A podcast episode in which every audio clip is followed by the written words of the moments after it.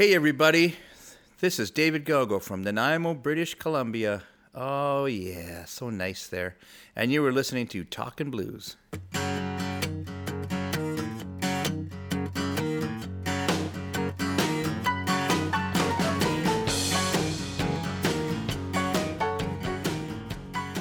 in, I think, the year 2000, it might have been 2001, but I think it was 2000.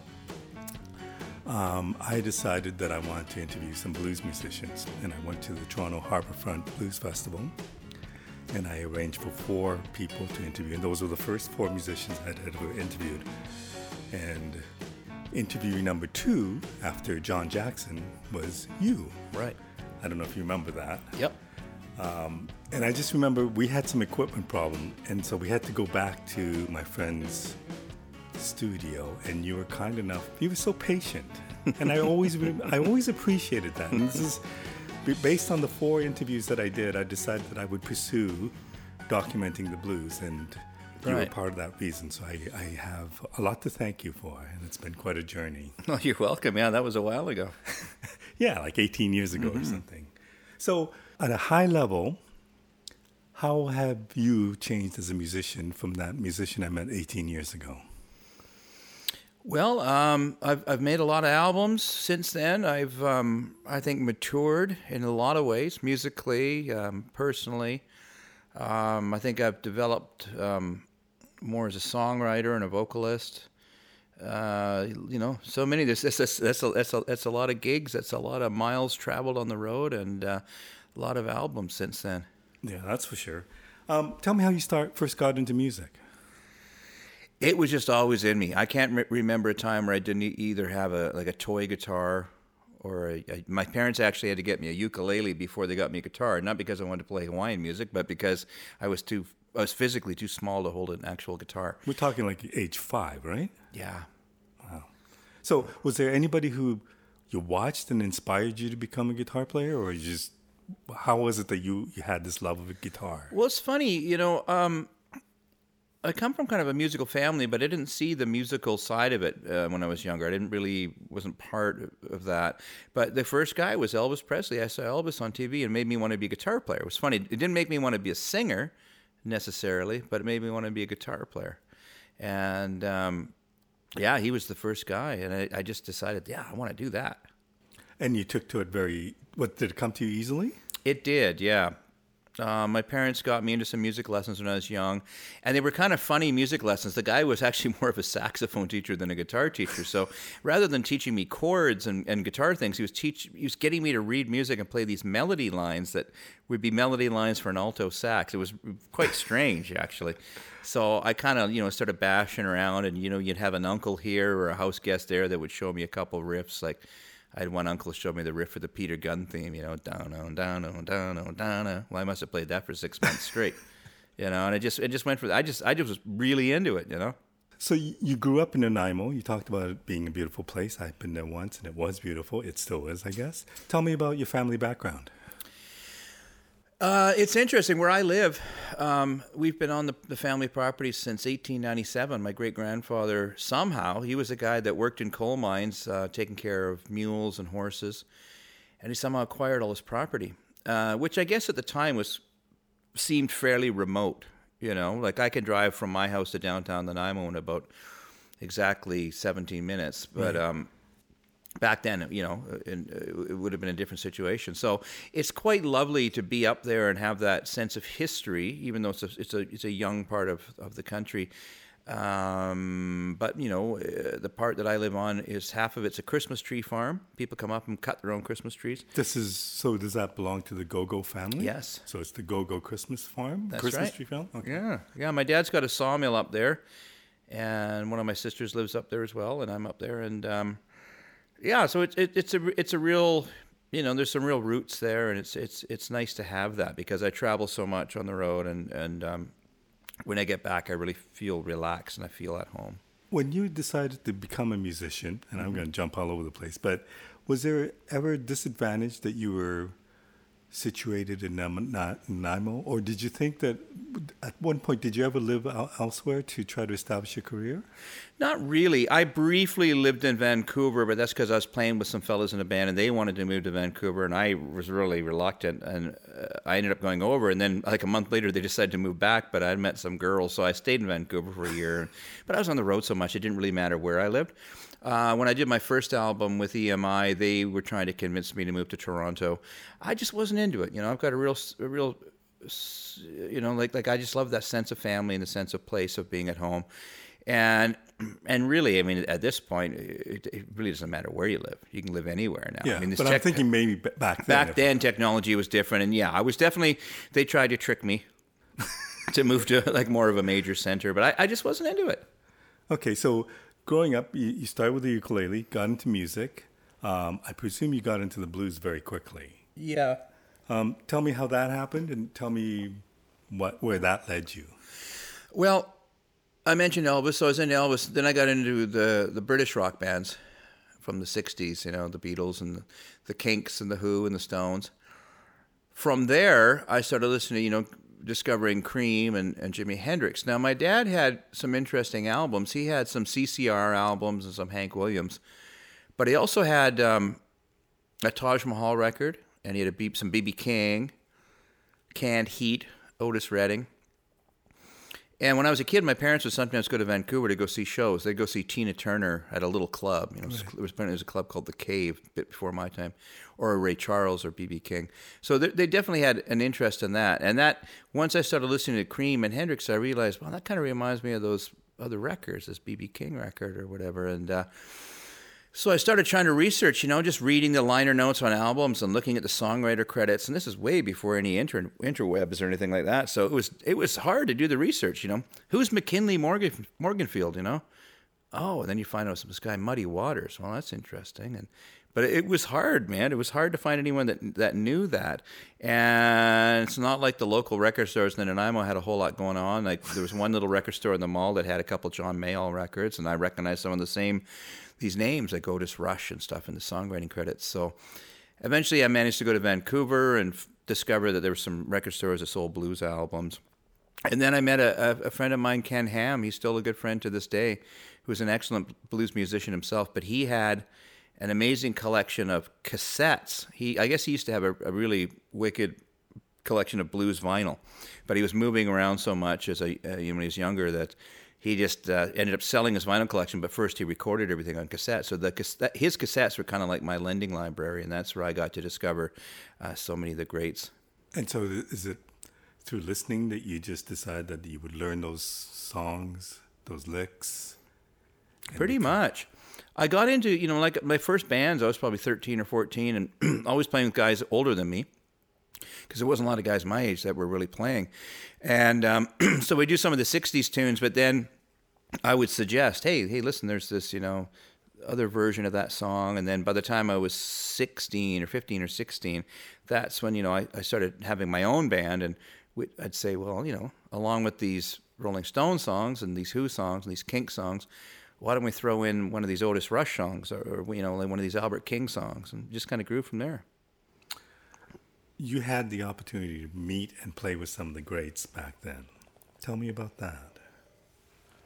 I was so lucky, you know, and I think about it now, it's kind of crazy. I mean, I played on stage with B.B. King, Otis Rush, Albert Collins, Bo Diddley, you know, Johnny Winter, all sorts of people. And open shows were tons of people like Coco Taylor and Buddy Guy and on and on and on. So it was really nutty. And, you know, like one guy that I hung out with quite a bit, never really played on stage with him, but got to hang out and, you know, play guitars at sound check and stuff with Stevie Ray Vaughan. And when I talk to guys nowadays that were, you know, my age, right, like back when, you know, like 19-year-old guys now, they can't believe it. You knew Stevie Ray Vaughan? So tell me how that happened. Because he was a big influence on you, right? Yeah. Yeah, you know, because there wasn't, you know, this, when he first came out, blues was pretty, you know, it was pretty sleepy. It was a sleepy world, you know, especially for a guy from Vancouver Island. And I remember when Stevie Ray Vaughan first came out and I heard about him, and I was kind of a bit of a, even at 14 or something, I was a bit of a blues snob. And I thought, well, how can this new guy be any good? And then I picked up his first album, Texas Flood, and I just was blown away. I couldn't believe how good it was. So soon after, I found out he was going to be playing in Vancouver. He was opening for Men at Work. Remember that band? Yeah, from Montreal. No, from Australia. Oh, Australia. Sorry. Yeah. You're thinking Men Without Hats. Men at Work is a great band. But Men at Work, yeah. So it was an odd pairing. But I went over to Vancouver, and I briefly met him. He was signing records at a Kelly's Stereo Mart on Granville Street. Briefly met him then, and then not long after that, he was playing in Victoria. So I went down to go see him. I think Couldn't Stand the Weather was just about to come out, and I kind of had a little hat like his, and I was dressed up kind of like him, and I was walking down the street, and there was a guy on a payphone who looked, and he pointed it because I had a Stevie Ray Vaughan T-shirt I bought at the Men at Work concert, and he points, and he goes, "Are you going to the show tonight?" I said, "Yeah." And then, then the call came through. He's on a payphone, you know. But I went to the venue, and I remember I was across the street from the venue, and I saw Stevie and the band getting out of the tour bus and going into the venue for soundcheck. And I almost killed myself trying to run across the street jaywalking to meet him, but I missed it. You know, they closed the door. But then the promoter came out for a smoke break or something a little bit later and sees this kid dressed like Stevie, and he's like, "Oh, I guess you're going to the show tonight." And I said, "Oh, I sure am. You know, I can't wait." And he says, "Well, you seem like a big fan. I'll see if I can get you an autograph." I said, "Okay, cool." He went back in. Then he comes out and he says, "Well, I was just talking to Stevie's manager, and he said he saw you walking down the street with a Stevie Ray Vaughan shirt. So here's your autograph, but also here's a backstage pass. Why don't you come meet the guys?" Wow. Fantastic. So I went back there, and it's like, did you really look like Stevie Ray Vaughan at this point? Like you're wearing the hat and yeah, I was. Yeah, I had. And did you want to be like him? Oh, totally. Oh, okay. Yeah, absolutely. I was 15, and then I go in and I meet Stevie, and Stevie goes, "So do you play?" I said, "Yeah," and he goes, "Well, could you play my guitar because I want to hear what it sounds like out front? You know, it's this empty venue." So I got up and just like played that Strat, you know, that Stratocaster guitar is. Just played some blues with his band, so he could go and hear what his amp sounded like and stuff. And then we went, hung out on the tour bus, and after the show, went back to his hotel, and so it was cool, you know. And I got to hang with him probably about a half dozen times. And the last time I saw him, I was finally getting my career together. I was 19, 20, and he kind of was poking fun at me because he said to Tommy Shannon, the bass player, pointed at him. He goes, "Remember when this guy first showed up and he was dressed like me and wanted to be me?" Yeah. And he said, "Well, the cool thing is," he says, "you got your own thing now, and that's really nice to see." And he was just a fan of music, you know. He mm-hmm. was as much of a fanboy as I ever was. Like the last time I saw him, he was showing me some of the guitars and some of the stuff he'd been acquiring. And like this one guitar, he goes, "You know what?" He goes, "Eric Clapton gave me this guitar," and he was just like me, like this an excited kid, you know. And so it was a pretty special thing. And there's actually a couple of books out where they mention. The first time I met him in Victoria, although they didn't know my name, they said there was a kid that showed up dressed like him. And I guess it was the first time he realized that he was on the other side of the whole rock star thing, whereas he used to try to dress like Hendrix or whoever. Right. Now there was a kid dressing like him. So it was kind of neat. That's cool. So tell me about the moment when you were up on stage with his guitar and playing his Strat. Did it feel like any other Strat? Was it? You know, when I think about it now, it's hard to believe it even happened. I think I took it in stride at the time. I was just, he was just so friendly and so down to earth. It was just like, "Hey man, you know, could you please play my guitar so I can hear it out front?" You know? So it, at the time, it didn't seem like any big deal. And now, do you remember what you played? We just jammed some blues. Yeah. I didn't sing or anything. It wasn't really a song. It was just like, you know, let's play Shuffle in the Key of E or something, right. Whatever it was. Yeah. So the other person, so in that first interview I did with you, I remember asking you about Albert Collins because I wanted to work on a video piece about Albert Collins. He was another one who was kind of an influence on you, was he not? Probably the biggest influence in general, just in the fact that he was such a great player.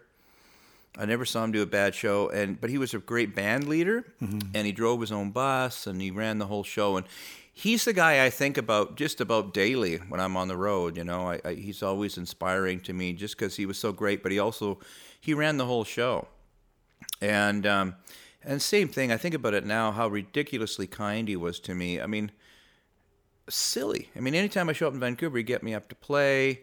At one point, I convinced my parents to let me, you know, to fly me down to Austin, Texas, because that's where it was happening at the time, in the early 90s. And the first First night I got there, I got up and jammed with some people down on 6th Avenue or 6th Street, whatever it is. But the second night, I found out, wow, Albert Collins is playing at Antones. And same thing, like, this is way before the internet or anything, so I had no idea. It was just this serendipitous thing. So I go down to Antones, and he's like, what are you doing here? And I said, well, I just decided to come down and, you know, hang out. And he goes, you're going to get... I always love when he'd say, you go, you going to set in with me, son? I'm like, yeah, sure. So the second night I'm in Austin, I'm playing at Antones with Albert Collins.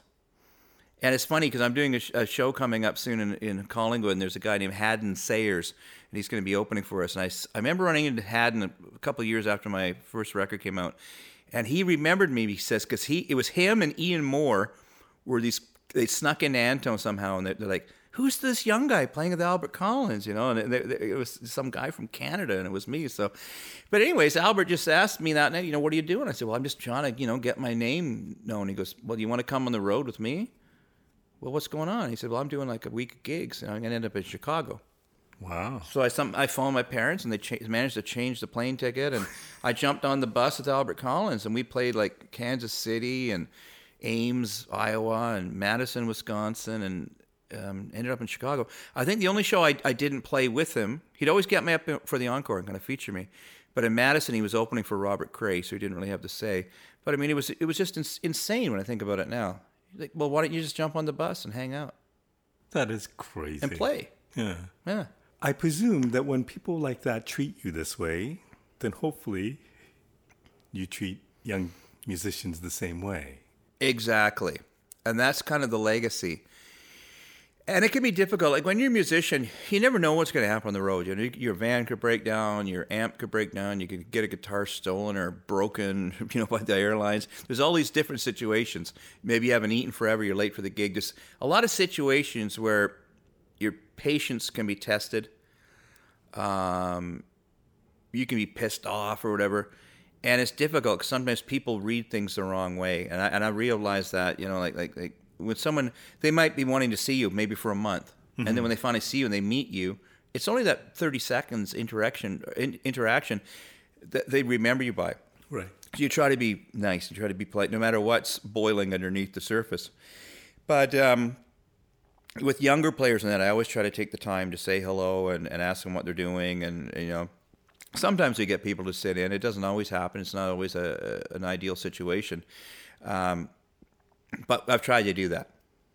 I've tried to remember the kindness that these guys showed me and pass that on.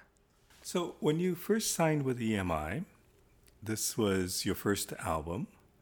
That was a big deal, was it not? To sign with a major label? Yeah. How did that happen? It was a funny thing. I was never the guy that was like sending demos out to record companies or anything. I was just all about playing live. I wasn't even really into songwriting that much. I liked to play music. But there was a buzz going around, and luckily my dad kind of would say, well, you're doing really good in Nanaimo. Why don't you see if you can get a show in Victoria? And at first we're like, Victoria? Oh, that's big time. You know? And we get down there and we were kicking ass. Oh. Well, maybe we should try Vancouver. Well, Vancouver, though, it's got to be a lot of great players, which there were. But still, we went over there and kicked ass. So we just kept progressing and built up quite a reputation as a live act. Can I just ask you, like, if you're kind of in Nanaimo in your own little bubble and getting better, but how do you know that you're at a certain level? And how do you know that when you go to Vancouver that you can compete with the Vancouver musicians? Well, we didn't really. We didn't. Were there live bands that you saw that you took away something from, or that realized that that's the standard that we want to? Well, a big part of it was going to Victoria, and there was a club called Harpo's, and the guy, you know, we had given him a tape or wrote him a letter. I can't remember how it worked. And then he said, okay, I'll try you guys out. I got this new guitar player. He's supposed to be hot, so you guys might be good to open. This guy's name, he's out of Toronto, named Jeff Healy. So I'll get you guys on to open. It was like $100 or whatever it was. But we had a really good set. And Jeff liked what we did, and he got our sax player up at the time. And the guy went, wow, you guys are good. Okay, well, I'm going to try you one more time, opening for, I forget, it might have been John Mayall or somebody. And then we did really well. And he realized, okay, these guys, you know, they're starting to get a reputation here. People, who are these young guys? They do a good job. So finally he said, I'm going to offer you your own night. But you got to promote it and blah, blah, blah. And we did really well. And it just went from there. So then he said, okay, I know this guy in Vancouver. He puts on blues shows, and I'm going to recommend you to him. And it just kind of grew from there. Did you know at this point that this is what you wanted to do? There was never any question about it to me. I never even thought about what I wanted to do. It was never a career choice. I mean, I still feel the same way right now as we're speaking as I did back then. It's just what I do. It's not a question of what are you going to do. It's this is what I do.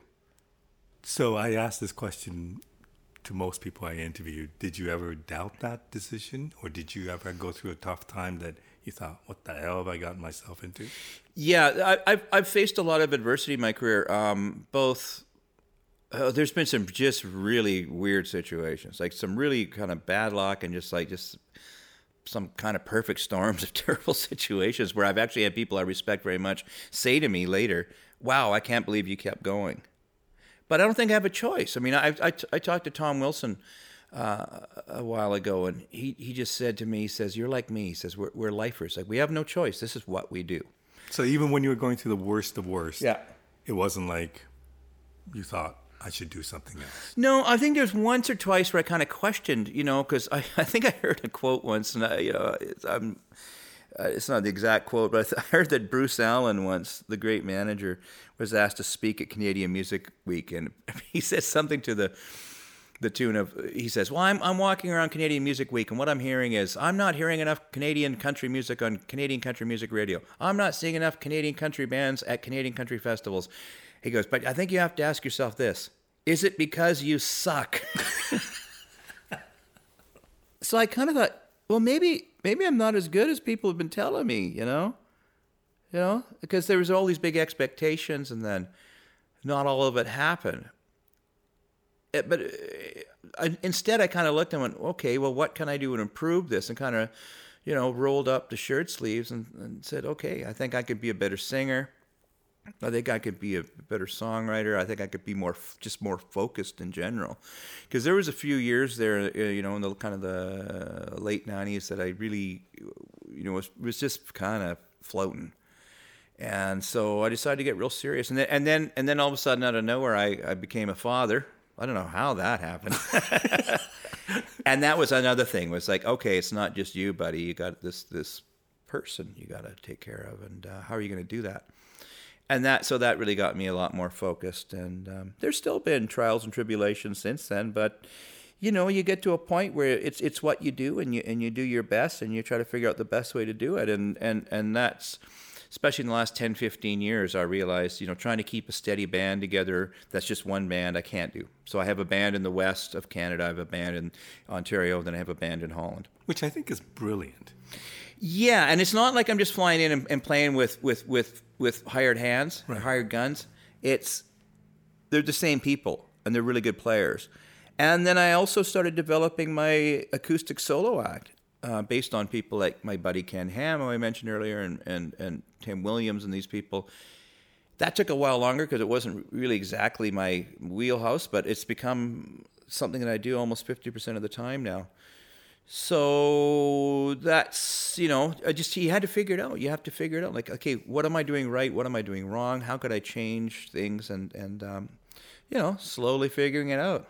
So when you talked about the expectations, I presume that you grow up in a little town, you're in a band, people love you, they just tell you how great you are, mm-hmm, and you keep moving up and you keep doing well, and people keep telling you how wonderful you are. Those expectations that you thought you weren't living up to, were they expectations from others, or were they self-imposed expectations? Well, both. You don't want to disappoint people. If they think you're going to be this big deal, you kind of want to do it for them. For a while, it seemed like I was a bit of a big deal, and then things kind of went crashing down a bit, and it was tough. And then you get some of the haters coming out, you know. And you're always just a big fish in a small pond or something, you know. But I thought, well, so then when I question things, I go, well, if that was the case, why did Albert Collins always invite me up on stage? Mm-hmm. Why did Stevie Ray Vaughan let me hang out and drink beer in his hotel room? Right. You know, there must have been something more to it. And I mean, it's neat that you could go back to those moments. Yeah. Right? Like, just... Absolutely. Yeah. Yeah. It was really important to me. And, you know, it wasn't just the blues world. Like recently, I've ran into Tom Cochran a bit, and I played on his Mad Mad World record just because we were on the same label, and he had heard me, or they'd played him something, and he wanted to help me out, you know. And honestly, I did a pretty horrible job on his record. I didn't play very well because I had no experience in the studio. But you know what? He was supportive, and recently, you know, when I do run into him, you know, he's just been very kind, and he's got this great memory of that, and said some nice things about my playing. So yeah, when there's quality musicians like that, then you have to go, well, it can't all just be this hyperbole and, you know, like the big fish in the small pond thing. You know, there must be something valid to what I do. I can't believe these people would be mean to you. Oh, you know. But I you never know. Okay, so, and then the other thing was when you signed with the EMI, I presume expectations are pretty high when you sign with a major label. But at one point or another, you decide to leave them. Right? Like, if I remember correctly, they didn't drop you. You decided to leave the label. Is that correct? It was pretty mutual. They basically did the old, if you don't start writing the songs we want you to play, you're going to find yourself without a record label, to which I was like, big deal. I was a lot happier before I had this record deal. It was very confusing to me. I felt like I was banging my head against the wall. I go, why would you sign a blues guy and then not want to make a blues record? Right. When they said, well, we want you to be bigger than just a blues artist. Okay, so I come to them with the Archangels record that had just come out with Doyle Bramhall and Charlie Sexton, produced by Little Steven. I thought, this is an interesting thing where they've taken these blues guys, but they've got these good songs and neat production. Great album. Yeah, and they didn't like it. They said, no, listen to this. And it was this album by this band called The Four Horsemen, which sounded like a poor man's AC/DC. And I thought, where are you getting that? Why did you sign me? And, you know, I don't want to sound cruel or anything, but I thought that for a while I thought I was going crazy. And then it ends up that one of the main fellas at the record company was actually having mental health issues. And I didn't find this out till years later, that during the whole time that I was there and he was in charge, he was actually having very, very serious mental health issues, so much so he had to take a leave of absence. I didn't find this out till later, and I thought, well, gee whiz, I wish I'd known at the time. You know, I thought it was me. But, I mean, that's the thing that probably a lot of people don't understand when you sign to a major label. I mean, I don't think it's always the case, but they treat you like a product, and they try to make you into something. Yeah. Is that correct? Yeah, it was a funny situation, you know, because, you know, there was like I said, I never went out of my way to pursue getting a record deal, but when people came around, you know, there was a lot of interest, and I just decided, well, I'm going to go with Capitol Records because the Beatles are on Capitol. You know? Good choice. You know, and then all of a sudden it wasn't Capitol anymore. It was EMI Music Canada. And then, but the biggest thing was they kind of took me off the road. And they were sending me around trying to write with these different people and do all this. And it took the momentum away, you know? And then, strangely enough, I fought tooth and nail to get a little bit of blues on my first record. And the one song, I wanted to do a cover of It's My Own Fault, B.B. King number. And but it was about 7 minutes long. I was surprised that we actually got it on the album. But then I remember coming into Toronto when the record was first released, and it was like right at the prime, you know, their prime drive hour or whatever, and Q107, they're playing the song. I thought, well, that's weird. They're playing a 7-minute blues song instead of, because the record company had a different song they were trying to push as a single. But it was apparently a bit of a hit. It was in the top 10 at 10. And the funny thing was, a couple of years ago, someone sent me this, actually a bunch of people sent me this link to an article in Cosmopolitan magazine where Donna Grantis, who played with Prince, she said when she first started playing guitar, she told her dad she wanted to play rock and roll guitar. And apparently he said, well, if you're going to play rock and roll guitar, first you got to learn the blues. So he says, if you learn one blues song, you know, back to front, I'll get you a really nice guitar. And she says, so I chose It's My Own Fault by David Gogo. Wow. So... But you know what? EMI pulled the song. They forced Q107 to pull the song. No, we want to push this single. And what are you guys doing playing this blues song? I mean, that's just unimaginable to me. You know, you're actually getting play, and then they're recognizing me for who I am. It ends up being an influence on a later, like, rock legend kind of, you know, girl playing with Prince. Yeah.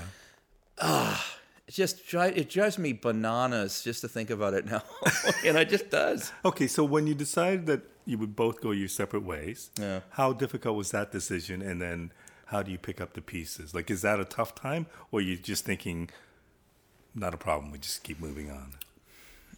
A little from column A, a little from column B. It was difficult because it was a bit of, you know, like putting your tail between your legs. Like, it was supposed to be this big rock star all of a sudden, you know. We were touring with Joe Satriani and playing these big festivals, and all of a sudden I've decided to walk away. So it took a few months for me to kind of go, okay, what am I doing? You must have hated it to say, this is not right.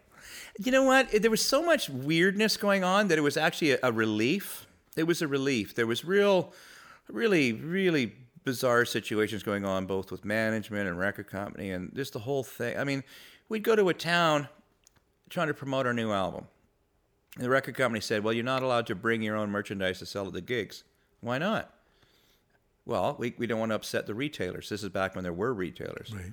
So I'd go down to the local record store. I remember one time I was in North Bay. Go to the local record store. There's a little section for David Gogo. There's nothing in there. I go, hi, do you have the new David Gogo record? Oh, we did have it, but we sold it. Oh, are you getting any more? Well, no. I go, may I ask why? Well, he's not a proven seller, so, you know, we just buy 2 copies and then... I said, well, I got to tell you something. I'm David Gogo, and this is my first album. So how can I be a proven seller if I've never put out an album? Right. So in that market in North Bay, they're only going to sell 2 records because that's all the retailer's going to carry. But we're told we can't bring our own to the gig because they don't want to upset the retailer. Then doesn't that make you want to smack your head against the wall? Right. So and it's just situations like that when it was time to walk, it was like, okay, bye-bye. So when you walked... Does that mean, okay, you got rid of your record company. Do you get rid of the management as well? Yeah. Your booking agent? Pretty much, because once the booking agent sees that you've been, you know, separated from the record, then they don't want to really book you anymore. So you're back to square one? Pretty much. And so what do you think? Like, do you think I need a manager, or do you think I'm going to self-manage? Well, the first thing I thought is I got to get back to what I do best. So I booked a couple nights at the Queen's Hotel in Nanaimo, put together a pretty decent band, and just decided to record a couple nights. So maybe I'll, you know, this is what I should be doing. I should be playing the blues. So we recorded a couple nights, and I don't even think I even told the band. We were just rehearsed enough to kind of know the songs, but not over-rehearsed. In fact, I think on the album you can actually hear me introduce one of the songs and hear the bass player go, "What key?" And I go, D, C? No, D, like dog. But I picked, out of the 2 nights, I picked my, 6 favorite songs and the takes, slapped a cover on it, put it out independently. Somehow it got heard by a few different people. I think I'd sent copies to like Holger Peterson or people like that just to get their opinion. But I thought, I'm just going to do this on my own.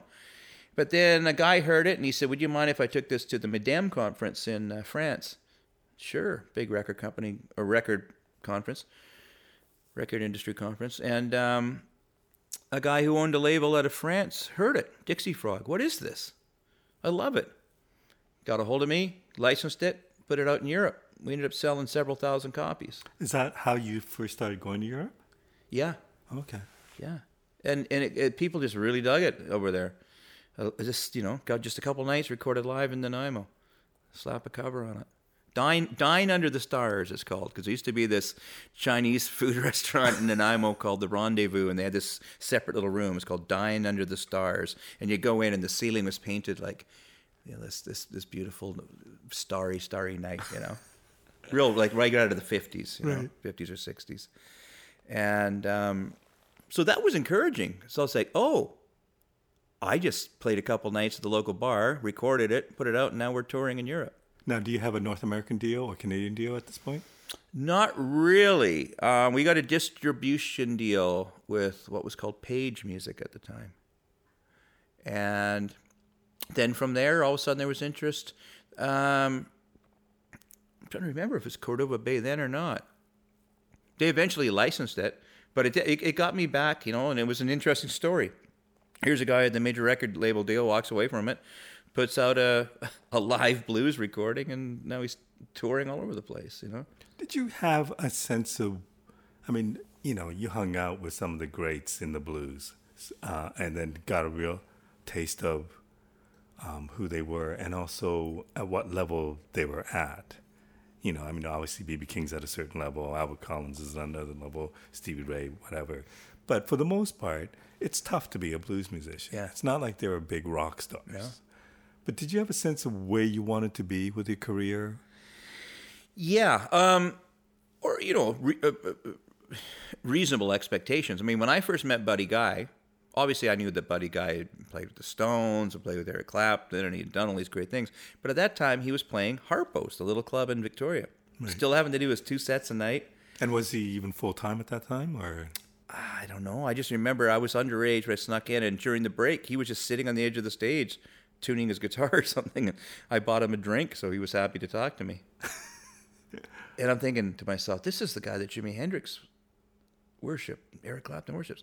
He's playing this club in Victoria and having to do 2 sets. You know, it was kind of like it was a, like, wow. Because at that time, it was tough. It was just before the whole Stevie thing. You know, Stevie kind of got him back. Stevie Ray got him back going. God, years later, Buddy Guy records a song that I co-wrote. It's crazy. Which is pretty amazing. Yeah, that blew my mind. But I always thought, you know what? My big thing is if I can just play a reasonable-sized venue and not have to worry about what day of the week it is or, you know, if I can just fill that reasonable-sized venue, that's what I shoot for. And I've been doing all right. I mean, I always joke. I said I found the secret to selling out shows. That's play the smallest venue possible.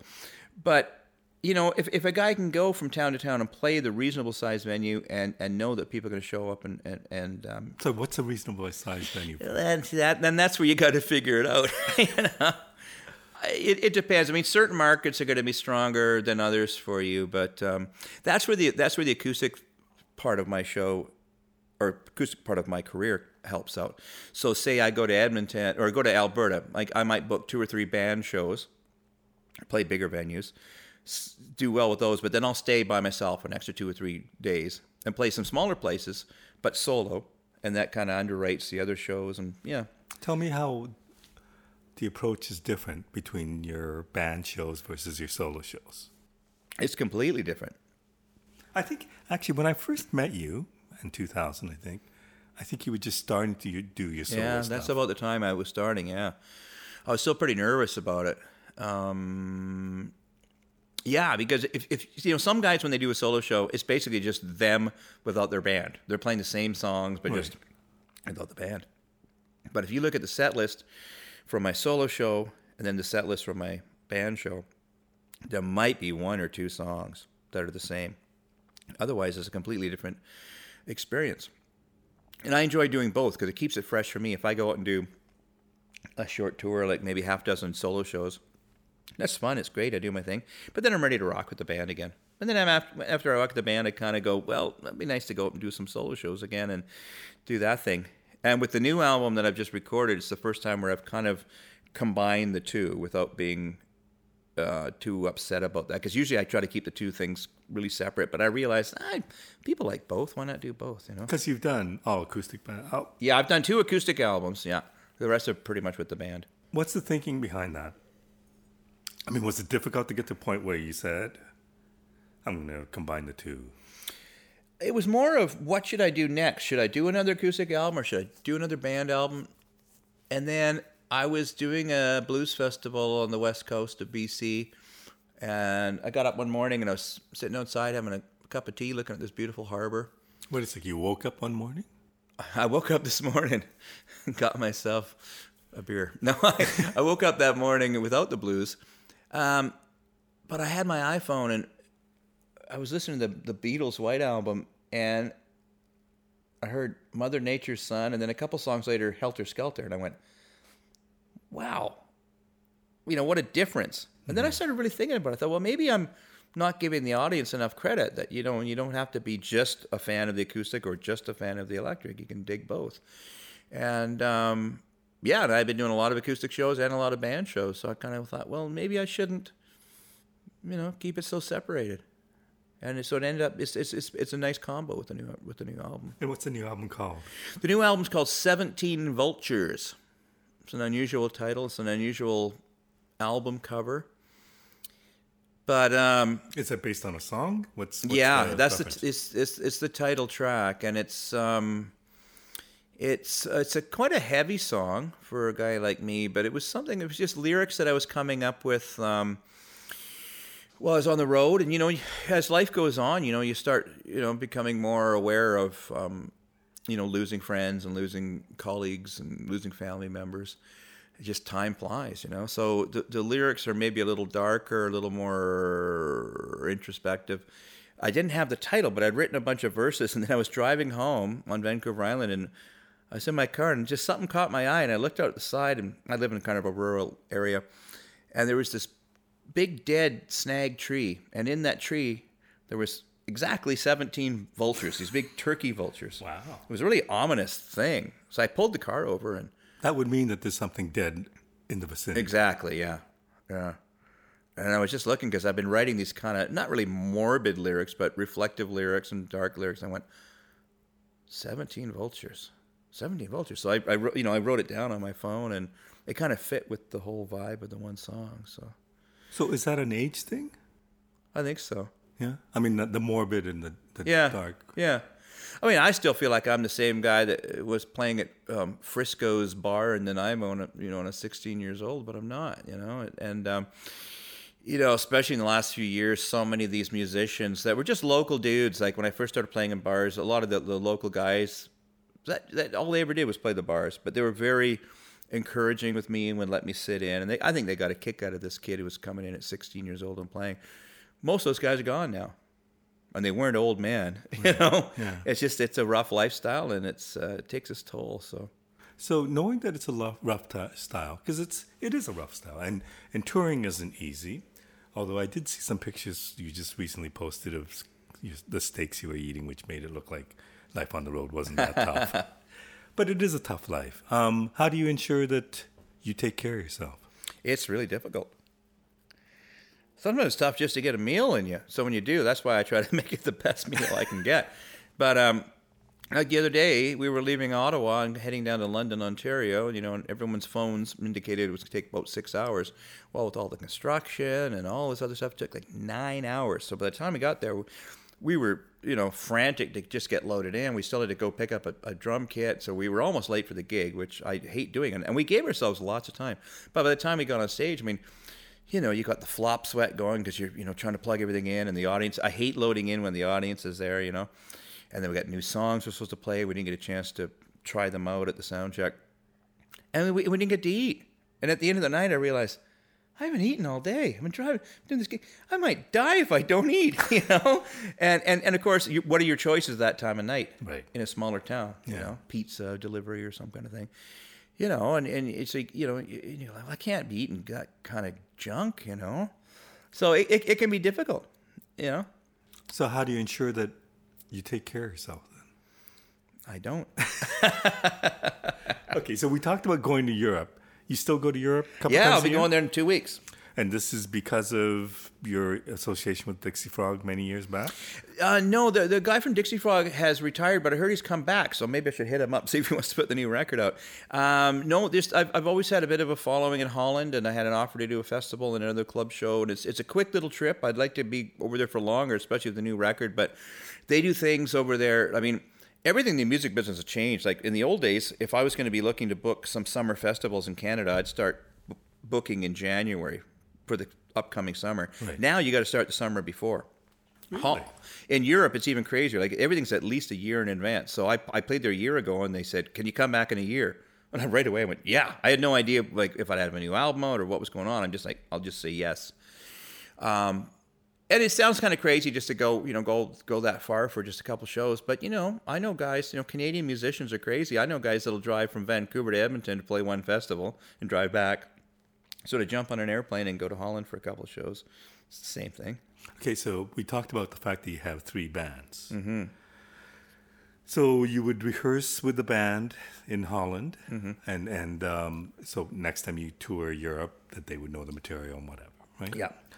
How did you come up with that idea? I mean, I don't know how many people do, and I know some people do. Yeah, some people do. But not a lot. And it just seems to make a lot of sense to me. Yeah, and some people just we'll hire guys at the last minute. I've been lucky that I've had people that are pretty loyal to me. Like the guys that I work with out of Ottawa have been with me for a good 15 years now, I think. And do they have, like, it's probably impossible, but is it possible that the West Coast band, the East Coast band, and the European band all have the David Gogo sound to a certain degree, and that if I close my eyes, that it would be somewhat close? Yeah, the only difference being, I think the Ottawa band's the only one that has a steady keyboard player right now. Otherwise, I've been doing a lot of trio work back home and in Europe. Depends. Sometimes, I think for these European dates, we might have a keyboard player again. But yeah, because I've got these, you know, they're fairly loyal. It's pretty darn similar sound. You know, if I was just flying in and, you know, if I just like said, okay, go to Spotify, check out the tunes, I'll meet you guys at the gig, then it might be different, right? And I won't be as relaxed. But it's worked out pretty good so far. It was difficult to get it going at first. At first, it was tough to find the right players and offer the incentive enough that they were even interested in doing it. Right. You know. But if you're doing it a couple times a year, like, do you come out east a couple times a year? Yeah. So as long as, you know, and like I said, things are much more planned in advance now. So if I just say, hey, guys, I'm going to come back in 6 months. Are you available these 5 shows? Sure. Okay. So you have territories that you do well at, and I presume of various degrees, but there are parts in Europe that you can play and people show up. You have parts in East Coast and West Coast that you have a following. So... what's your status like in the States? Well, are there areas that you need to get to? Yeah, I'd love to play more in America. I haven't played in America in a very long time. Anytime I have played there, I've done really well. We played some festivals where we just went over gangbusters, and people were just saying, how come we've never heard of you? I said, I don't know. I've been doing this my whole life. But it's been difficult for me to get down there and get any traction. And, you know, there's so much competition down there. And then you've got to jump through all these hoops if you want to do it legitimately, if you want to, you know, right, get the proper work visas and permits and all that kind of stuff. It can be difficult. They make you jump through a lot of hoops. It's expensive. And especially if they don't know who you are, they don't want to pay you much. Then you kind of go, well, I don't want to be losing money just to go and play. Right. I don't know if people would know, but going to the States would require what's called a P2 form, right? And then you have to kind of apply at least 6 months in advance. Oh, it's ridiculous because there's no business in the world. You know, it's difficult in any business to plan that much in advance, let alone the music business. I mean, music business is just silly, right? But if you don't plan ahead, then they charge you more to get there. Yeah, and they're extremely rigid about, you know, every I has to be dotted, every T has to be crossed. But magically, if you throw more cash at them, they can expedite it. Right. So it's just absolute highway robbery, yeah. But I'd love to get down there more because there's lots of interest. You know, I have people on my Facebook page and my social media, man, you got to come down and play at, you know, this certain town in the States or that certain town. Because, you know, I do get a little bit of airplay on B.B. King's Bluesville on Sirius and things like that. And then just through social media, people start sharing. Right. And it's funny, you never know what's going to happen. Like, I have a recording I did of that James Brown number, It's a Man's World. That record's probably almost 20 years ago that I recorded it on. And all of a sudden, in the last 6 months, it's catching on fire. We got 1 million+ YouTube plays, wow, 600,000 Spotify plays on this one song. Do you know why? Out 20 years ago. I don't know why. All of a sudden... but people start sharing, and, you know, it could be some guy that's part of a Joe Bonamassa fan page or something and said, you got to check this. If you like Joe, you'll like this, you know? And it's little things like that. You don't really know where they come from, and all of a sudden it's a phenomenon. So here's another memory for me, and I don't know if you remember this, but one year when I had my TV show, I wanted to do a music video with you. And I don't know if I picked Skeleton Key or you had played it. But basically the idea was that I shot some footage of you playing at Jeff Healy's club. Right. And I don't know how many songs we shot, but Skeleton Key was the song that I shot. And I had 1 or 2 cameras. And the idea was that I would match the music, match your playing to the album, or the album recording of Skeleton Key. And the thing that amazed me was that when you played it live, the pacing was almost exactly the same as the live album, which doesn't, you know, you think, okay, that's normal. Well, it's not normal. I mean, I've worked with a lot of classical musicians and I've worked with a lot of great blues musicians, and timing is always different, right? From one take to another, and to be able to almost match your playing live to a studio recording really impressed me. Like, I just thought, holy shit, this guy's good. And even the solo was really close. So I should bring out that video one day. But that's, I mean, I had a whole new respect for you once I saw that. Tell me about that discipline that you have about playing. Well, yeah, I mean, you want to be comfortable. And that's the other thing about playing with different bands is locking in with them for certain tempos. And it's funny because at one point I remember there was a drummer I was working with out west. He used to play, he just generally played behind the beat a lot. And the guy I was working with in the east tended to play in front of the beat. Right. And one time I made the mistake. So I'd always count the song in a little bit too fast when I was out west, just to get that guy right. Locked in. And then I count everything in a little bit slower back east. And then one time I screwed up. I counted it in too fast for the fast guy. I think it was. Or too slow for the slow guy. And oh, God. And all of a sudden it just wasn't there, you know? We weren't locked in. But, like, do you have this meter in your head that if you play Skeleton Key or any other tunes that you have, like, you know basically where it should be all the time? Yeah, absolutely. And I even have little signals that I have for guys. Like, say I haven't been out in Ontario for 6 months and I haven't played with that drummer, there might be the odd song. He's pretty damn good because he's usually got a little earpiece that gives him a little click track. But if I do feel it's too fast, there's a little movements I do with my body as I'm playing that indicate either slow it down a bit or bring it up a bit. Right. And you just kind of have to make sure they know what those are. They might just think you have gas. Well, hopefully you do communicate this. Yeah. Because I think Keith Richards does that too, to have signals with his band. Absolutely. Tell me about your Christmas tree farm. Is it part of your family's? Is it yours? Oh, it's a family deal. Yeah. So we all live up there, and everyone helps. My son's been working. My son's 19 years old now, so him and his girlfriend have been working all summer. Doing the pruning. Okay, so tell me about Christmas trees in general. Like, how many are on that farm, and do you like plant them in the? Yeah. So, and then is it within a 1 year period that they grow through the? No, okay, it takes about 7 years. So do you have 7 different areas that every year you sell a certain bunch? It's not really like a greenhouse or anything like that. You know, we try to mix it up because you don't want to have it look too farmy. You know, right. You want it to look more natural. But it takes about 7 years. But it can be difficult because then you always have to be thinking 7 years ahead. And then what if there's a drought 1 year or whatever? You know, you never know. But it's a real family thing. You know, like we've had this property for so long, and my dad was trying to figure out the best. You know, what can we do with this land? You know. And so it became an interesting thing because when, you know, traditionally our families always used to, you know, cut trees off the property, bring them into town and sell them at the gas station or a vacant lot or whatever. And then my dad started reading about these U-cut lots down in Washington State and Oregon. And it's a really cool thing because we're it seems like we're far away from town, but we're not. We're 15 minutes out of town, but people can come up, and it's extremely rural, like, and it doesn't take long for them to get there. They show up. We hand them a saw. They can pick any tree they want. They can take 15 minutes. They can take 3 hours. We don't care. Go pick your tree. You come out. Give me my saw back. Give me some cash. And is it a flat rate for the tree? Yeah. Not size or anything. No, it's too difficult to do that. You know, it's too high of a volume, a turnover when the people are coming up. That we don't. We have one lot in town that they do it by size, but otherwise it's just a flat rate. But people love it. It's become a real family tradition over the last 25 years, I guess, now that we've been doing that. And you know, some people bring the whole family up, the grandma and you know the grandkids and everything, and they got a thermos and they go out and they walk around and pick just that perfect tree, and it's great. So it gives you know, obviously you can make some cash, but also it's a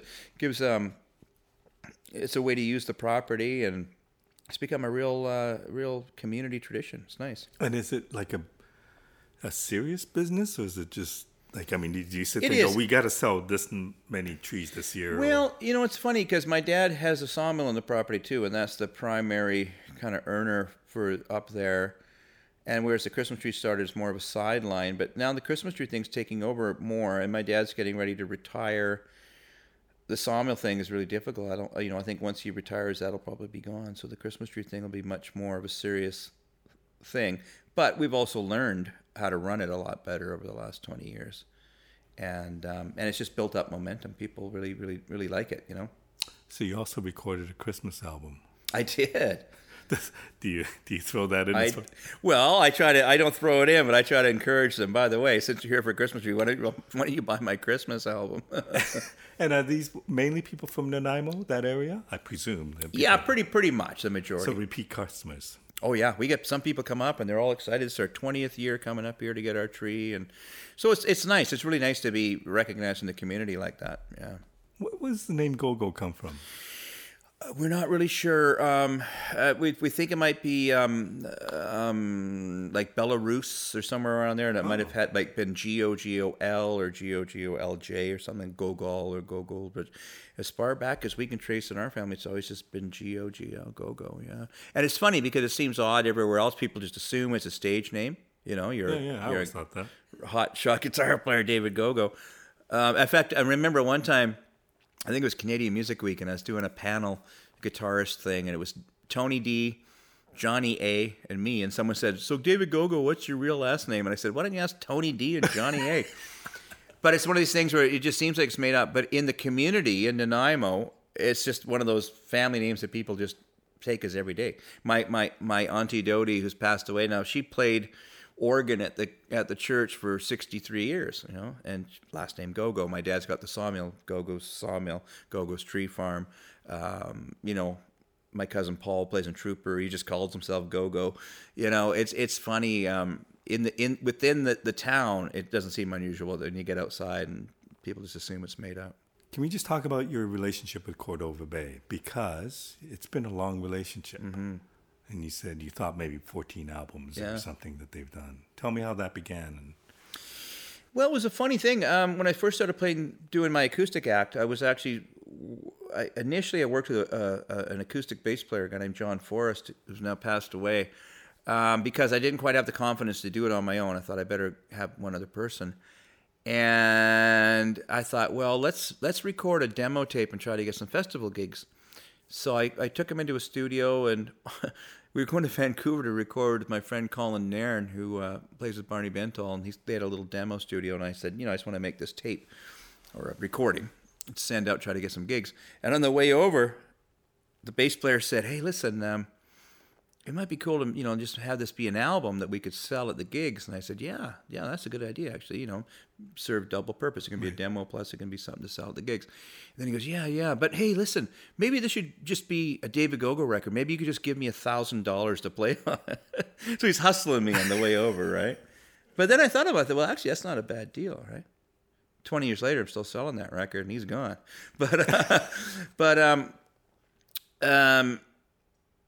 that record, I think I sent it to Doug Cox to maybe try to get a gig, and then Doug said, "Hey, you know, Dave, there's this guy in Victoria who's got this label," but it was a label called Ragged Pup, but Ragged Pup was just about to amalgamate with Cordova Bay.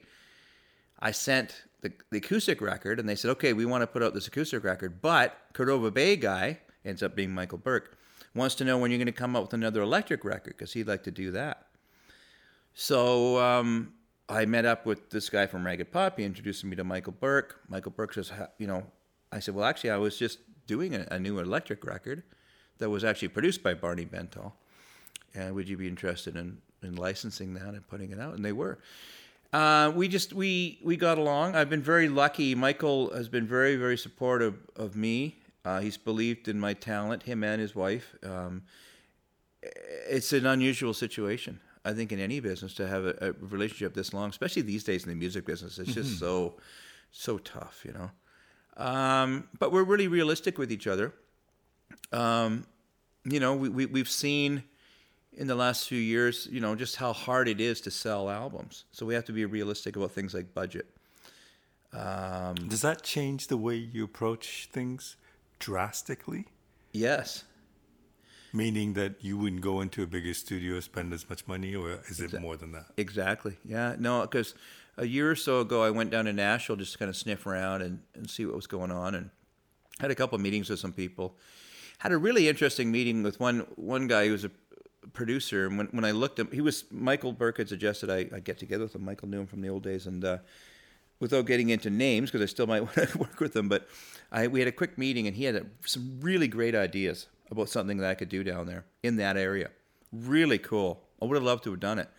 But we crunched the numbers, and it's like, you know, once you start involving hotel rooms, flights, U.S. currency, all these different things, it was like, I don't know if we can make it back. Mm-hmm. And at this point, it's like, we just want to be able to pay for the album that we just made so we can make the next one. And the album is a calling card for festival. So what does the album mean to you? It's more than that. I try to just keep being, I always want to bring something new to the table. I always want to, you know, when I play a venue, if I'm going to come back there a year later, a year and a half later, I don't want to be doing the same show. I want to have some new stuff. I always want to be moving forward as an artist. Yeah, it helps to get booked into a festival. It helps getting your name back in the media, right, if you've got a new product. But to me, it's still, you know, it's my growth as an artist, and you know, I like to keep things current, you know. I don't like to use the same photo from 10 years ago when it comes time for the poster. I don't like to have the same album. You know, I want to keep growing. 14, 15 albums in, which is a lot of albums. Yeah. Is it hard to come up with the next idea? Absolutely, yeah. Oh, okay. I thought you'd say, oh, no, I always got ideas. Like, do you struggle with, okay, what's the next album going to be? And yeah, well, a couple of records ago, Come On Down, I was looking for inspiration, so I went down and did the Blues Trail. You know, started in Memphis, went through Mississippi. Right. That was really cool. I mean, I just, oh my God, it was just so awesome to finally. I'd been down there before, but I was always too busy. And this was the first time it was like a quest, and to go to the towns Robert Johnson would sing about, to go to Friars Point. I went down to Rosedale with my rider by my side, and there was just a funny situation down there too, just some really good timing and some really good, you know, it was great. It was absolute inspiration. The next record, Vicksburg Call, was more just inspired by things in my life. You know, I'd gone through a relationship breakdown, and it was a relationship that I thought was going to be lasting for a little longer than it did. You know, and just things like my son getting older and, you know, me getting older. So I didn't really have to travel. That was just more life experience and becoming a better songwriter too, I think. And how does that happen? Is that just putting in your hours? Because, I mean, you talked about in the beginning, you didn't write songs. Yeah. And then when you decide to focus, you want to become better songwriter. Yeah. How does one become a better songwriter? Doing a lot of listening. You know, looking at the artists whose songs you like and trying to figure out, okay, what are they doing here that I'm not doing? And putting in the hours and the experience and living life, you know, writing about what you know and, you know, and sometimes it can be something like as simple as a guitar. I bought a Martin D35 a few years back, and that guitar, every time I pick it up, it wants to write a song with me. And it just happens. Yeah. Wow. I start playing different on that guitar than I do on most guitars. It's funny. Yeah. That's crazy. I mean, I'm not being a guitar player. I can't really relate to that whole concept. Yeah. I'm glad it inspires me, because I might have been hooped without it. I don't know. But more so than any other guitar. Yeah. Well, for certain styles. Right. Sometimes there's a different guitar tuning. Like I'll play in an open G tuning for more of like a Keith Richards kind of sound.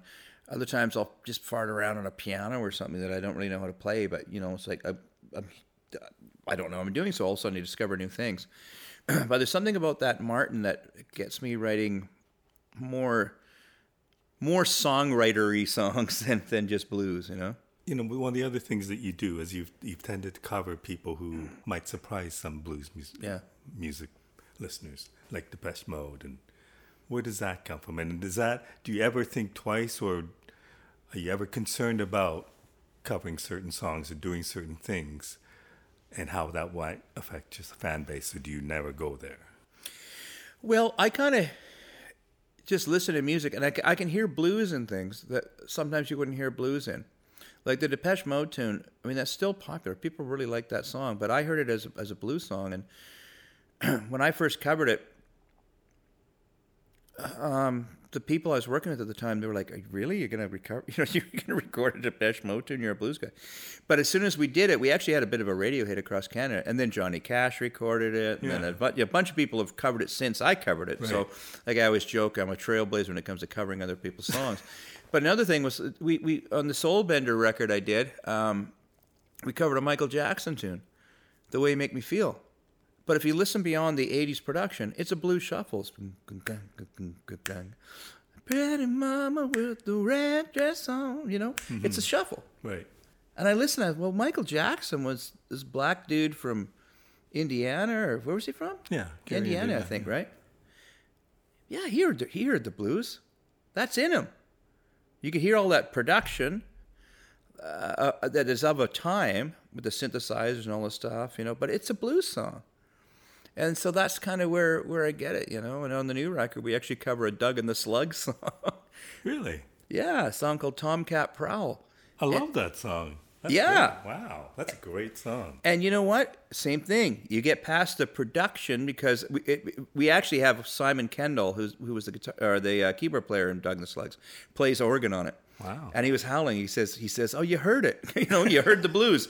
Because, you know, they had to produce it a certain way to get the airplay that they did at the time. There's like these synthesizers, these gated snare drums. But the soul of that song, it's a greasy, dirty blues song. I'm looking forward to hearing it. It's actually pretty cool. We've been playing it live, and it's been going over really well. I should wrap up. I want to thank you for doing this. My last question to you is that young kid who knew from the very beginning that this is what you were going to do. How do you summarize the journey you've taken? As the kids would say, it's been totes cray-cray. That's what they say? Apparently that's what they say. You know, sometimes it's weird because there's a lot of the time I just feel like I'm the same guy that I was at 16, throwing my Fender Vibrolux amp and my Strat in the trunk of my Mustang and going to a gig, go play at the Legion Hall or something. Other times I look at it and I'll go, dude, you're flying to Holland for the weekend. Then you got to come back and you know, like, organize this concert with so and so. Like, sometimes I'm flabbergasted at the absurdity of it all, and other times I just take it in stride. But it's what I do. And it's been a good journey. Yeah, and it still, you know, continues to be so. Wow, thank you so much for doing this. I know you're on this tour and you got a busy press day and you're taking time. Really, I really appreciate it. No, I appreciate you talking to me. Thanks a lot. Thank you.